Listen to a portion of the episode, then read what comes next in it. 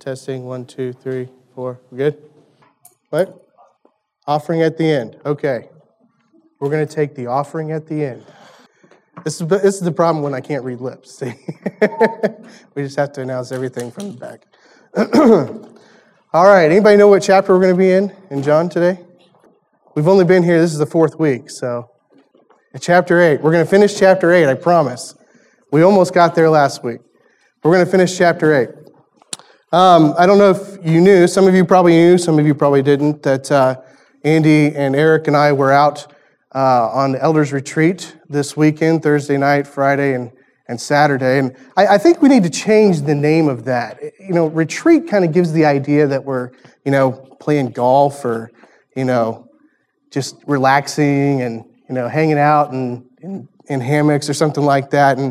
And while we did have a good time and we do enjoy, you know, being together and you know, talking, it really is a lot of talking, a lot of late night discussions and thank you, no arguments, but just a lot of, you know, a lot of prayer, actually, a lot of seeking the Lord and just asking, where do you want to lead this church? Because obviously we know that this is God's church, right? This isn't our church. This isn't my church. It's not Eric's church. It's not Andy's church. It's not your church. It's God's church. And so as we get together and as we seek to lead this church in the way that God wants us to, it's helpful to have those times to get away. But I do think we need to change that to something like intensive or something like that. But no, it was a very good time. It was an enriching time to be able to get away and just focus on God's will for the church, both His stated will in Scripture and where we believe He wants us to go in the days ahead. We'll talk about that a little bit more later on. But let's get back to John chapter 8. If you remember, if you remember John chapter 8, we've had this long discourse between Jesus and the people there in the temple. And we picked up last week with this idea that some of them were starting to believe in Jesus. They were starting to believe that he, well, you know, maybe this guy is the guy that we're looking for.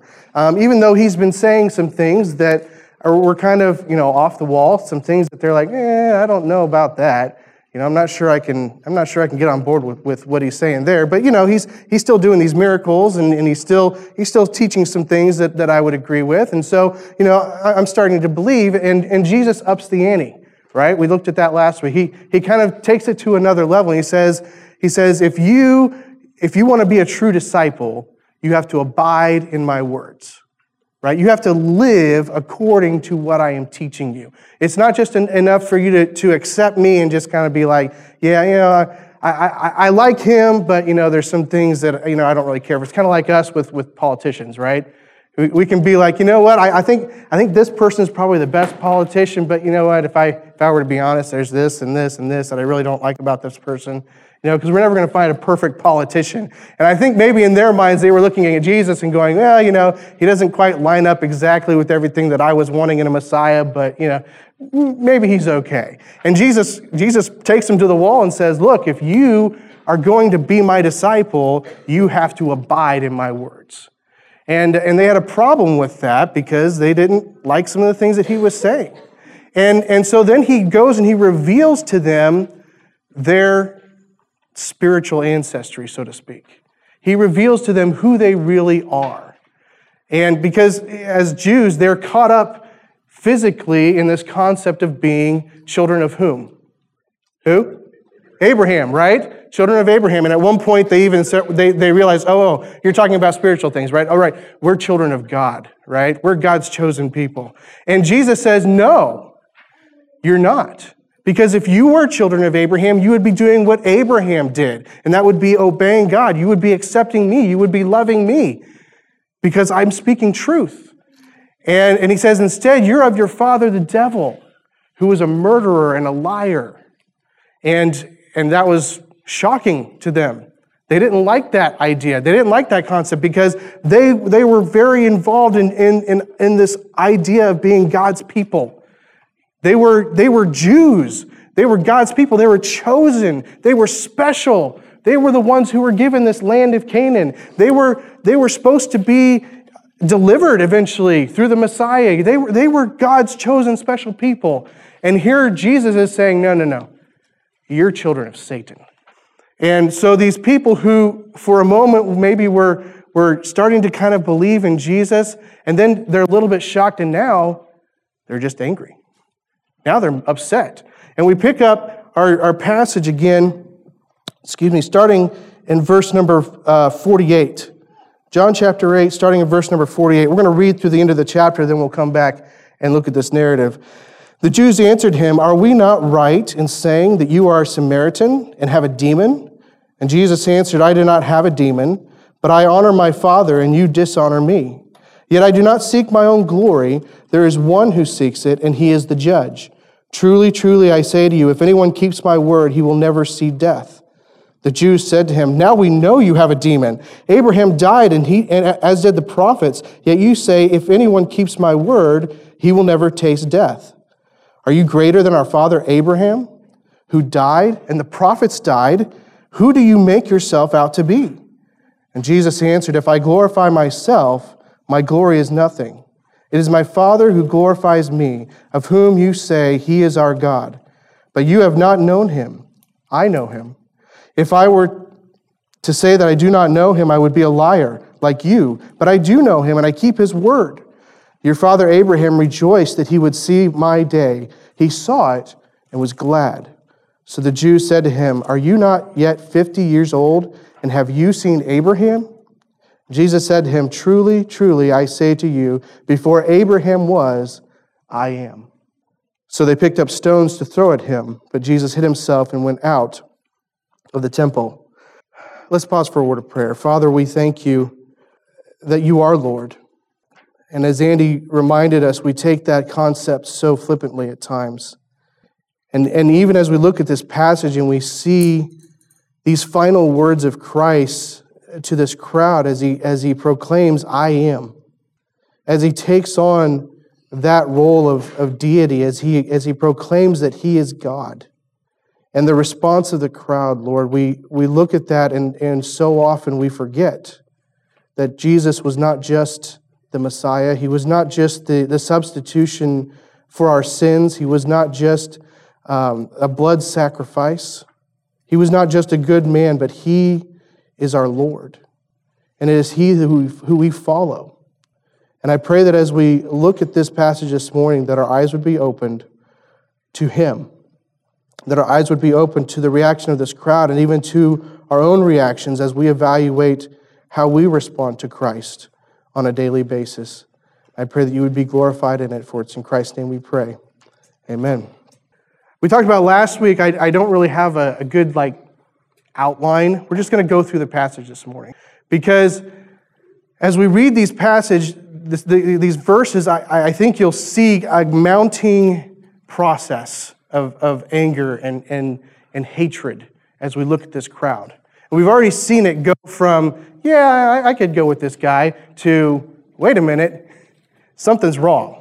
You know, this is not acceptable. This is not good. And we get to this point here at the beginning of this passage where they kind of attack him a little bit, right? They call him some names. They say some mean things about him.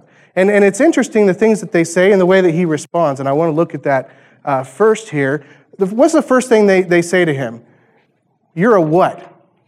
What? Nope. Samaritan, right? "You're a Samaritan." Now, we look at that and we go, you guys are idiots. Man, what's wrong with you? You know he's from Galilee. I mean, they knew that, right? They knew where he was from. They knew he was a Jew. They knew that he wasn't a Samaritan. Why would they call him that? Because a Samaritan is a derogatory term. When they looked at him, they were so angry, they were so upset that they called him a Samaritan. See, to them, but who were the Samaritans? What? They were outcasts. They were half-breeds, right? They were the product of Jews who had married Gentiles. And so they were unclean. They were unacceptable. They were not Jews. They were not God's chosen people. They were Samaritans. And they were looked down upon. If you remember, even back in chapter 4, Jesus says, I must go through Samaria. And the disciples are like, what? You sure? Because, I mean, we're used to going around. We can go around. You know, I'm kind of adding some words in there. It's not completely in Scripture. But they didn't want to go through Samaria, right? They didn't want to go through there because they looked down on the Samaritans. It was a derogatory term to call another Jew a Samaritan because you were calling them impure. You were calling them an outcast. You were calling them a half-breed. It was a racial slur to call another Jew a Samaritan.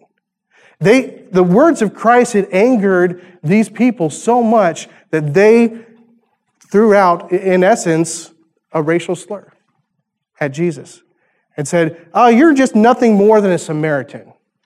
And then they take it another step further. And what do they say about him? You have a demon. So not only are you impure and you're a Samaritan and you're unclean and you're a half-breed, not only that, but you also are possessed. Now, did these people know what demon possession looked like? I'm not seeing anybody. Okay. Yeah, they did, right? Jesus has healed people, or cast out demons, right, from people. They'd seen what demons do to people. So they were familiar with demon possession. They were familiar with it. They understood what it looked like. And so not only do they throw this accusation at Christ, or this name at Christ as being a Samaritan, as a racial slur, now they accuse him of something that they clearly know is not true. They say, you have a demon. Why? Why are they going through this effort? Yeah, they're angry. You know, we all say things that we shouldn't say when we're angry, right? Husbands and wives, we know that. You know, children, you know, you say things that you know are wrong. You know they're untrue when you're angry. It's part of our human condition, right? It's a failure. It's sin. It's a lie. But they're angry. Yeah, that's part of it. They're just saying, we don't want anything to do with this. But where is it coming from? It's coming from Satan, is it not? He's just gone through this discourse and saying, you are not accepting my words because you're of your father, the devil. And he is a murderer and a liar. And because of that, you cannot accept my truth. And so here we have this buildup, and it gets even more intense as they start to call him this racial slur, as they start to give him this false accusation of being possessed by a demon. You know, it's interesting, if you look at Christ's response, he doesn't even mess with the Samaritan part, right? He just ignores it. He's just like, you guys, you know, I'm not even going to go there. Right? He just moves past that one, and he moves on to the demon possession. And he says, in verse 48 or 49, he says, "I do not have a demon, but I do what? I honor my Father." And you're going to see this several times in this passage. He goes through and he says, "Look, even before this, he's talked multiple times. He says, "Look, I am here to do what God has sent me to do. I am here to honor my Father." And he talks about in this passage, I am not here to glorify myself. I'm not here saying these things so that you all will think good things about me, because he knew that they wouldn't.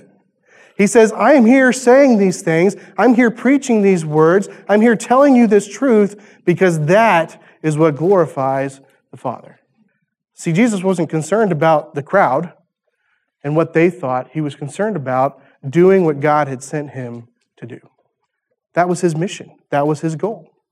And it didn't matter if he was popular. You know, we look at Christ and we think, man, he garnered quite a crowd most of his life. That didn't matter to Christ.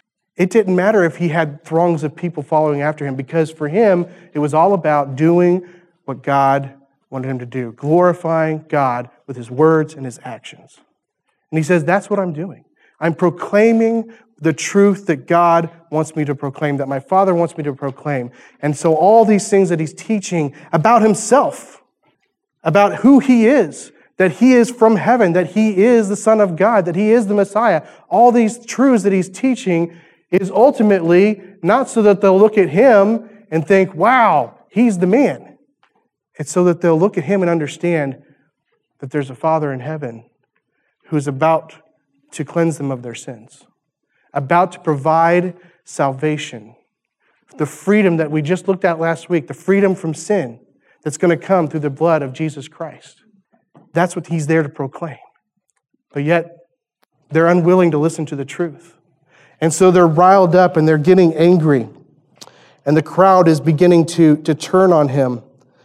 And you look down in verse 51, he says, "Truly, truly, I say to you, if anyone keeps my word, he will never see death." Now, usually if you're teaching or talking to a hostile crowd, it's not a good idea to keep saying more things that you know they're not going to like. I don't know about you, but thankfully I've never really, had to talk to a hostile crowd. Most people are at least, kind enough. Everybody in here is like looking at me and smiling, and a couple people who are actually paying attention are nodding once in a while. So this is a nice environment. We've got good people. I don't see anybody sitting back there going, I'm not dodging Rotten Tomatoes. Everybody's pretty nice, because we're at church, obviously. But there are places where if I were trying to preach and teach these things, I might get some rotten eggs. I might get some cabbage thrown at me, or I might just get beat up or booed off the stage.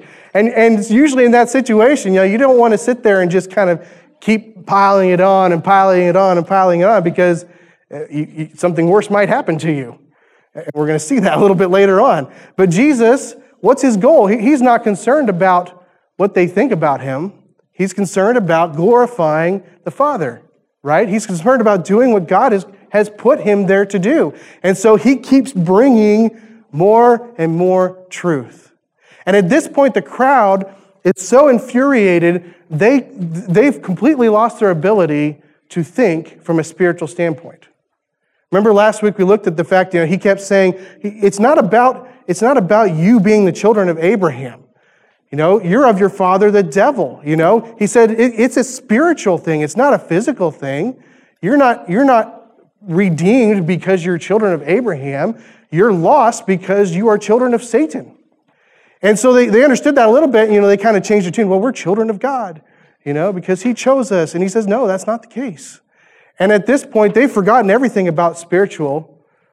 And they look at him and they say, what in the world do you mean you won't die? You said, if we obey your words, we won't die. Are you greater than Abraham? Now, what are they doing? They're going back to great men that they knew, right? They're going back through their history. And the greatest person in their history as the Jews is Abraham.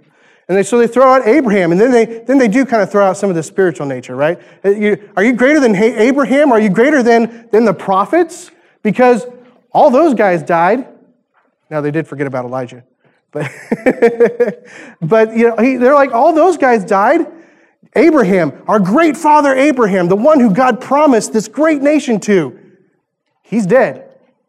The prophets who spent their lives honoring God and sharing the word of God with our ancestors, they're dead. And yet you're going to tell me that if I just obey the words that you're saying, that I will live forever. And they completely miss the fact that Christ is talking about spiritual things. He has been this whole time. He's been talking. He just got done talking about spiritual things when he said, you're of your father, the devil. But they're so blinded by hate and rage at Jesus Christ that they cannot evaluate anything that he says clearly. Everything is just another layer, another thing to get mad at, to get angry at. And so he brings up this truth that if we are in Christ, we will not taste death. That's such an awesome truth, is it not? That if we here today have trusted Christ as our Savior, we will never face eternal damnation. We will never face eternal death. That eternal separation from God is not our future because of Christ. And that's what he's trying to communicate to this crowd, and they can't get it because they're so angry and they're so caught up in the fact that Christ is not who they want him to be. Christ is not who they want him to be. See, they're looking for a Messiah. They're looking for someone to come and overthrow the government of Rome and bring back the government of Israel and to unify the country and make it whole and make it God's people again. And they're missing the true point. Jesus tried to make it clear when he said, if you abide in my words, you'll be free from sin, from the power of sin, from the punishment of sin, is what he's talking about now. He said, you won't taste death. You won't see death. You'll be free. And they just can't get it because he's not who they want him to. It's interesting. They bring up the demon thing again, right? They're like, okay, you are really crazy, all right? Because we know demons, they make people crazy. If you just think about some of the demons that Jesus came in contact with, right? There's the guy that was running around the caves naked, right? I think cutting himself, if I remember correctly. You know, that's a little crazy. There was the son that was throwing himself in the fire with these epileptic seizures from the demon, right? So they're used to this concept of demon possession. They're like, demons make people crazy. And so here's Jesus, and he's saying about the most crazy thing you can think of. Do what I tell you to do, and you will not die. Now we know you're crazy. Now we know you have a demon, because that just doesn't make any sense. Abraham died. The prophets died. Who do you think you are? Who do you think you are? Look at verse 54. Jesus answered, if I glorify myself, my glory is nothing. It is my Father who glorifies me. It is my Father who glorifies me, of whom you say, he is our God. Think about what he's saying here. If I glorify myself, it means nothing. See, anybody can glorify themselves. Anybody can try to make people think, I'm better than I am. You know, anybody can do things to try to get people to think that they're a better person, or to think that they're more valuable, or think that they're smarter, or that they're more important in some way. And people do every day. It's our human nature to glorify ourselves. It is our flesh that tells us to glorify ourselves because it's pride and selfishness. And Jesus says, if I glorify myself, that's not going to do any good, because that's not why I'm here. I'm here to glorify my Father. And what does he say? My Father glorifies me. See, Jesus was not dependent on this crowd for popularity. Jesus was not dependent on this crowd for validation of who he was, because he was on a mission. And that mission was to proclaim repentance and salvation. And that's what he was doing. He was on a mission, and because of that, God is going to glorify him. He doesn't have to worry about what these people think. He doesn't have to worry about what these people say. He doesn't even have to worry about what they're going to do, because he is on mission. And they've had just about enough of this. He says, my Father glorifies me, of whom you say he is our God. So he says, look, the guy that the being that you claim as your God that you say you follow and that you say you worship and that you say you obey, he's the one that glorifies. This person that you think you're following, you think you're obeying, that you're not willing to listen to me, and you're not willing to accept the things that I'm teaching you, he is the one who's going to glorify me, because I am from him. But I think it's very interesting what he says here in verse 55. He says, but you have not known him. You have not known him. Again, who is he talking to? He's talking to God's chosen people. He's talking to the people who have the law. He's talking to the people who the Messiah is going to come through. He's talking to the people who can trace their lineage back all the way to Abraham, and they're proud of it. And he says, you don't know God. You don't know God. See, the Jews had become a people of religion. Their worship of God was made up simply of tradition. There was no concept of God as our king, as our ruler. That started way back when they said, we want a king. When they said, we're no longer okay with a theocracy. We want man to rule us.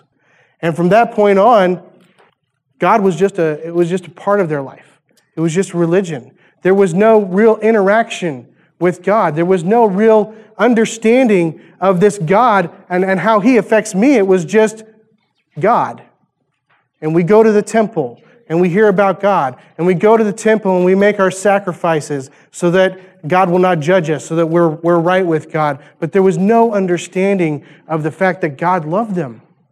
Now they thought that they had favor because they were the sons of Abraham, right? But they didn't understand fully what God was like.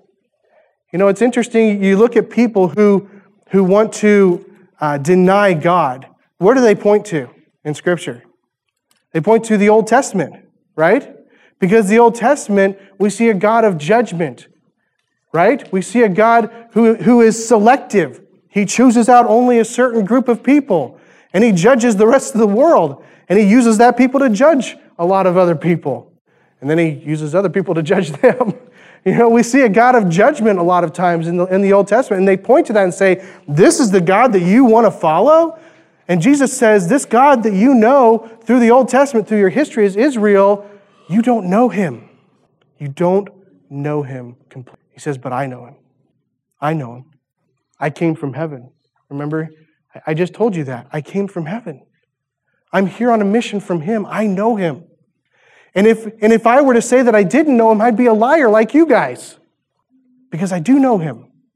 And I'm here to do what God has called me to do. I'm here on a mission to proclaim to you the truth. And if you will only believe it, you will be free from your sin and you will be alive. You will be free from the penalty of death if you only believe what I'm telling you. Your father Abraham, verse 56, rejoiced that he would see my day. He saw it and was glad. Why did he say that? He says, your father Abraham rejoiced to see my day. He saw it and was glad. Abraham wasn't around. And they're about to ask him, you're not even 50 years old and you've seen Abraham? Come on, man. Now we know you're lying. Why would Jesus say that? Is it multiple choice? No, I'll just tell you. He said that because Abraham was looking forward to Christ. He was looking forward to Christ. You just have to go back to Hebrews chapter 11 and find out that he had been looking forward to Christ. And Hebrews tells us that he saw it. He saw it. Now, was he there physically? No. But by faith, Abraham saw what was to come. He saw that the Messiah was going to come, and he was going to redeem the lost children of Israel. And he rejoiced. Even though he never met Jesus, even though Jesus obviously was not old enough physically to have known Abraham, Abraham looked forward to Jesus Christ. And Jesus is trying to tell them, look, Abraham was looking forward to this day because he knew that I was going to come and I was going to pay for the sins of mankind. I was going to redeem Israel. And yet the crowd, again, is so wrapped up in earthly, fleshly thinking. And they can only look at Christ and see this young man who's about 30 years old. And they can only look at him and hear these words that are coming out of his mouth and the insanity of them to any normal way of thinking. And they say, how can you say that? And Jesus says, before Abraham was, I am. And Andy alluded to this earlier, but this is not just an idle statement of I am. As soon as he said that, every mind in that crowd went back to the story of Moses, kneeling down or even face down before the burning bush. When God is calling him to go back to Egypt to save his people Israel, and he says, how will they know that I'm supposed to be coming from you? What am I supposed to tell them? And God, Jehovah, the creator of the world, the God of Israel, the one and only almighty God says to Moses, tell them I am has sent you. I have no beginning and no end. I am the everlasting and only. I am has sent you. And Jesus says to them, you know how I know Abraham? I am. And this crowd that is building in rage and anger and frustration and hatred hears those words, recognizes what he's saying. It's go time. They pick up stones. Now we know that this was not Jesus' time to die. And this version says that he hid himself and went away. That's how important those two words are. That's how important those two words are to us and how important they were to the Jews. Jesus has gone through this passage and he's explained who he was. I am from heaven. I am from God. I'm here to do God's will. I'm here to glorify God. I'm here to teach truth. And if you abide in my truth, then you will not be enslaved to sin. If you abide in my truth, then you will not see death. And he caps it with this revelation of who he is. I am God. But they can't accept it. They cannot see him for who he truly is. And you go on to chapter 9. Some did.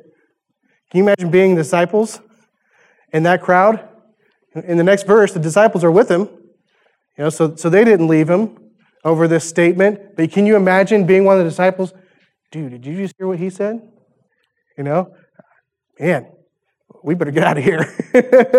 You know, that's probably what's going on in their minds as well. I don't know, maybe they kind of did like the Secret Service protective thing and they just kind of swarmed around Jesus and walked him out. I don't know what it looked like. But this was inflammatory speech. This was blasphemy. But it was true. It was true. And, you know, we live in a world today that doesn't like truth, especially truth about Jesus. And you know what? Sometimes if we're willing to go to the wall like Christ, it's going to have consequences. There's going to be trials. There's going to be trouble. But Jesus said, if you abide in my word, you have life. Even if we, like Jesus, proclaim the truth of who he is to a lost world and they reject it, and they not only reject it, but they get angry about it. And they not only get angry about it, but they become murderous about it. And even if they take our lives, it's okay. If we're faithful to what God has called us to. As I'm going to try not to reveal too much, but come back next week during our application and implementation time. We're not going to break out into groups. We're going to spend that time kind of going over where God has led us through our time away, where we believe we need to take next steps as a church, And part of it, I'll just give you a quick hint, part of it has to do with how we interact with this world as Liberty Hills Bible Church, as individuals, as families. There are some new steps that we need to take so that we're following this example. More than likely, we might get some doors slammed in our face or some friends maybe aren't friends anymore. But you know what we need to be doing? We need to be doing what Jesus did. We need to be proclaiming who Jesus was. What he came to do. We need to stop being fearful of what man is going to do to us and just seek to glorify God. That's what Jesus was doing. He was just doing what the Father sent him to do. And the world doesn't like it. They didn't like it when Jesus said it, and they don't like it when we say it. But it's our job to be faithful, just like Christ. As we'll be talking next week, there are several things that we're going to go over as a church, so make sure that you're here. A couple of things I did want to bring up before we break out is we've got some slight changes that are coming up. If you come in early, which you should, if you come in early, we have updated the slides so that they now have our upcoming announcements.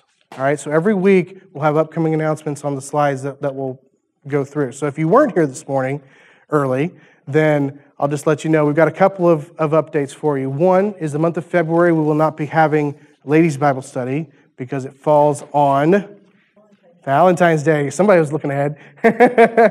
All right, it falls on Valentine's Day, and we don't want to give any husbands excuses. So we're not going to have Ladies Bible Study on February 14th. Yeah, Sarah's like, now you don't have an excuse. All right. So we're not gonna have ladies' Bible study on that day. Also this week, we will not have men's Bible study on Wednesday night. Instead, we're going to have men's breakfast / Bible study on Saturday morning. Okay, Saturday morning from 7 to 9, it's going to be at the Big Biscuit down here on 291. All right, so Big Biscuit, 291, 7 o'clock, Saturday morning. All right, no, you can't come, sorry. All right, that's 2 announcements. Is that the only things for the, I think, okay.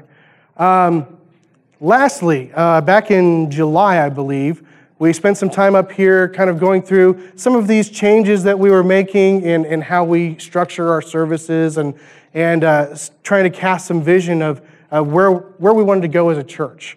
And one of the things that we mentioned was that we really wanted to pursue doing something valuable with the land. And so we've actually been going, we haven't updated it, the church on what's been going on kind of behind the scenes, but we've been in discussions with the deacons and just going through kind of a process to gather information. And so we have gotten another land appraisal. We didn't tell anybody what that was, right? So we got a land appraisal, and the appraisal came in at, was it $600,000 for the land. And so we've been taking our time to go through and evaluate, okay, what are the options? I know we mentioned, there are several options that we could look at doing with the land. We could sell part of it to build. We could keep all of it and raise funds to build. We could sell all of it and buy a facility or buy another land and build. There's lots of options that would be available when you have something like we have. We have 7 acres of prime real estate. And so we've been going through discussions. We've had information come in from several resources about, how do we go about doing this, especially from a building standpoint, because none of the elders or deacons are construction people. So we're trying to get some outside help so we know how best to handle this property. And so we actually got some help from Bob Anderson's former pastor in Iowa, who's gone through a couple different builds, and he was able to give us some really good information and just kind of how we go about pursuing building and getting the numbers that we need and things like that. So we've done some evaluating and getting information, and through this process, we've just kind of been, we're not rushing anything. We have no desire to do anything quickly. We want to make sure that we do what God wants us to do with the land. So we are still kind of in information gathering mode. Earlier this week, we received a phone call on Monday, I think it was, right? Or Tuesday? Yeah, on Tuesday from someone in Excelsior who owns a car dealership. And they were calling to inquire about whether or not we would be willing to sell our property as a whole. And most of what we had talked about from a sales perspective as elders and deacons was to sell maybe up to half to finance building on the other half. That's kind of our, if we have to sell, that's kind of our perfect scenario. They, however, need at least 6 acres, so they would pretty much want to buy the whole thing. We have not heard any numbers. We have not gone any further than their initial contact with us saying, would you be interested in talking about it? So we responded to them at the end of last week saying, yes, we are open to conversation, and we're going to be getting with them sometime this week to get an idea of what they're looking for, what they're looking at from numbers perspective.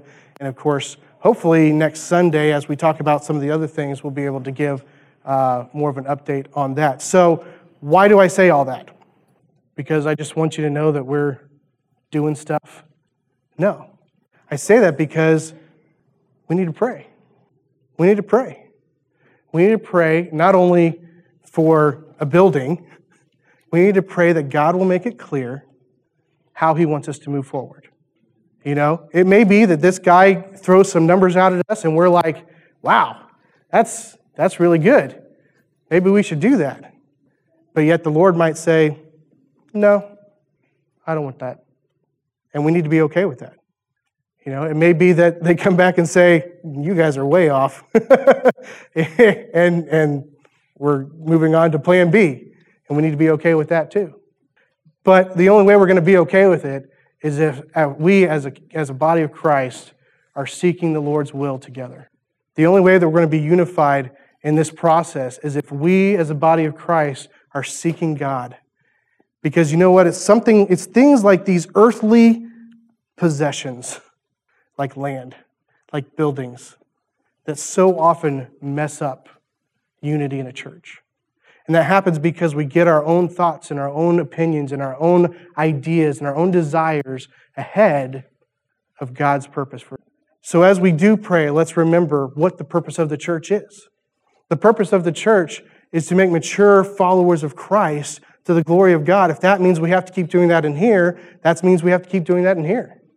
If that means that God blesses us with a building of our own, that's awesome. But the building and the land is not the ultimate purpose of Liberty Hills Bible Church. It's to make mature followers of Christ, the glory of God, through evangelism and discipleship. So hopefully we'll have a little bit more information next week as we get together, but please be praying that God will give wisdom and that God will give us an understanding of how He wants us to move forward, not just in this specific area with this specific person, but as a whole. How He wants us to move forward, stewarding the things that God has given to us. All right, let's go ahead and pray before we split up, and then you'll have to run because we've only got 2 minutes because I talked way too long. All right. Father, we thank You for this gift that we have of the land. We thank You that it's debt-free. We thank You that You provided it to us in a way that we know it was of You. And Lord, while we've had it for many years and have not had the ability to do anything with it to this point, Lord, we believe as elders that it's time that you have given us this burden to move forward. You've given us this desire to use that land well in a way that would honor and glorify You and not just sit idle. And so I pray that as we evaluate this communication with this opportunity, Lord, that You would just give us an understanding of what is Your will, that You would help us to know what You desire for this church, whether it's to be on that piece of land or whether it's to be in another place, and what that looks like. And I pray that You would give us wisdom as we communicate, that we would say only what You would have us to say, that we would not be doormats, that we would be, as Christ stated, that we would be wise as serpents and harmless as doves. I pray that You would help us to know Your will. And I pray that through this process, not only would we know Your will, but I pray that we would obey it, and I pray that we would be unified in it, that we would not have selfish motives on any part, that we would not have disunity because of a decision that may be made in the days ahead. And I pray that You would just guard the unity of this body as we seek to simply serve You and obey You with what You have provided to us. And may You be glorified because of it. And it's Christ's name we pray. Amen. All right, 30 seconds.